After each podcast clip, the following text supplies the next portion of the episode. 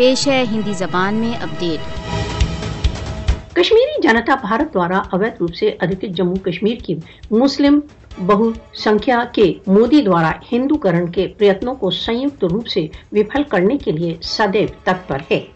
بھارت دوارا اویت روپ سے ادھکت جموں کشمیر کے ہندو کرن کے اپنے نوینتم پریتنوں میں مودی شاسن نے کشمیریوں کو اپنے گھروں کی چھتوں پر بھارتی دھوج پھہرانے کے آدیش دیے ہیں۔ مودی شاسن کو یاد رکھنا چاہیے کہ وہ کشمیریوں کو بھارتی دھوج پھہرانے پر ووش کر ان کے ہردیوں کو نہیں جیت سکتا۔ بھارت دوارا اویدھ روپ سے ادرکت جموں کشمیر کے ہندو کرن کا لکش ہندوتو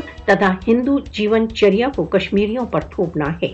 پورو اسلامی ہندو سبھیتا کی بھارت دوارا اویدھ روپ سے ادھکت جموں کشمیر میں استھاپنا B J P R S S کا لکش ہے۔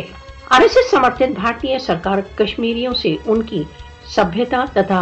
سنسکرتی چھیننا چاہتی ہے مودی بھارت دوارا اویدھ روپ سے ادھکت جموں کشمیر کی مسلم بہو سنکھیک استھتی کو ہندو بہو سنکھیک استھتی میں بدلنا چاہتی ہے مودی کی پانچ اگست دو ہزار انیس کی کارروائیوں کا لکش کشمیریوں کی پہچان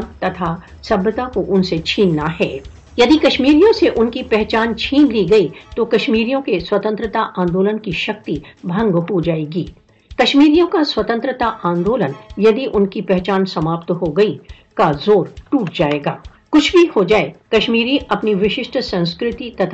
پہچان کے سنرکشن کے لیے کرت سنکلپ ہیں۔ مودی کی دھورت چالیں کشمیریوں کو اپنے نیائے سنگت سنگھرش کو چالو رکھنے کے سنکلپ سے نہیں روک سکتی۔